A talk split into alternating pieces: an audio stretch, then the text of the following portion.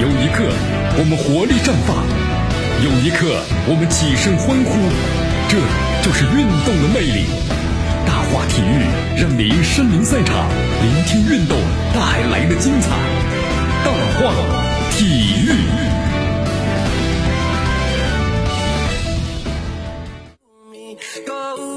好，这里是大话体育，我是江南来记，锁的 FM 九十六点七，去关注呢我们的节目啊。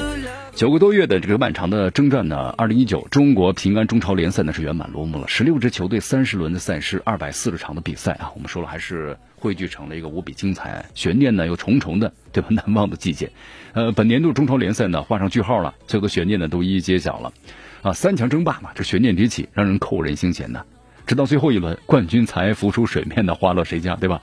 广州恒大淘宝三比零战胜了上海绿地申花，积分呢达到了七十二分。那么今年的话呢，成功问鼎。如愿的收获了第八个中超的冠军。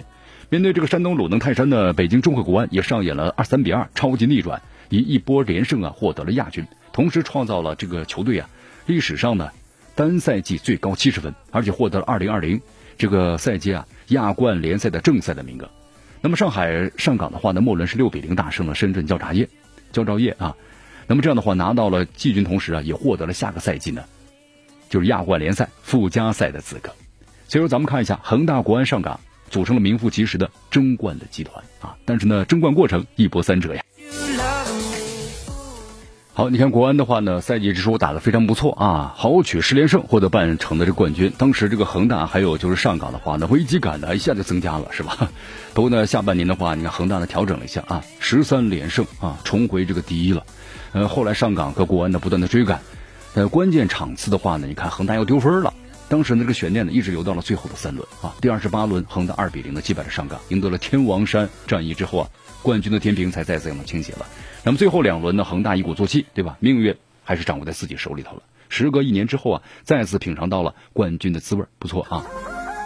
呃，同时呢，过去的一年呢，就是即将过去的一年，咱们二二零一九年也是规划球员的第一个赛季。规划球员呢被称为入籍球员嘛。你看，二零一九年二月份的时候啊，中超这个联赛啊。侯永友替补登场，成为中国足球规划的当时是第一人。呃，完成这个加盟国安以来的首次亮相。和侯永永呢相似的是，拥有呢中国血统的李可完成了国籍的变更啊，正式领到了中国的居民身份证。你当时披着国安队的战袍呢上战场了，是吧？还有艾克森，艾克森呢是非血统啊，加入中国国籍，成为另外一名规划球员了。呃，值得一提的是啊，李可艾克森凭借联赛的出色表演，顺利入选了中国国家队，对吧？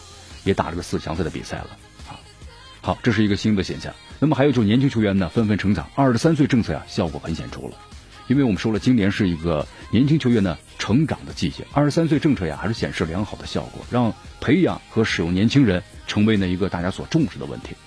呃，同时再往下边，比如说更多的十六支俱乐部，让年轻人在比赛中能够释放青春，多点出场的时间，为咱们国家队呢输送更多的新鲜的血液。好，表现比较抢眼的，你看有张玉宁啊、王子明啊，对不对？刘若帆，还有这个杨帅、曹永进、胡静航等等，对吧？都得到了大家广泛的认可，竞争力越来越强了。还有这本土教练啊，那也是群星闪耀啊，成绩呢非常的优异，勇于担当。呃，本赛季呢，真的是让一个国国产的本土教练闪光的季节啊，非常不错。比如说李霄鹏，希望他们能够更好的发展，呃，走入国家队，是吧？好，今天节目到此结束，我是江南，明天见。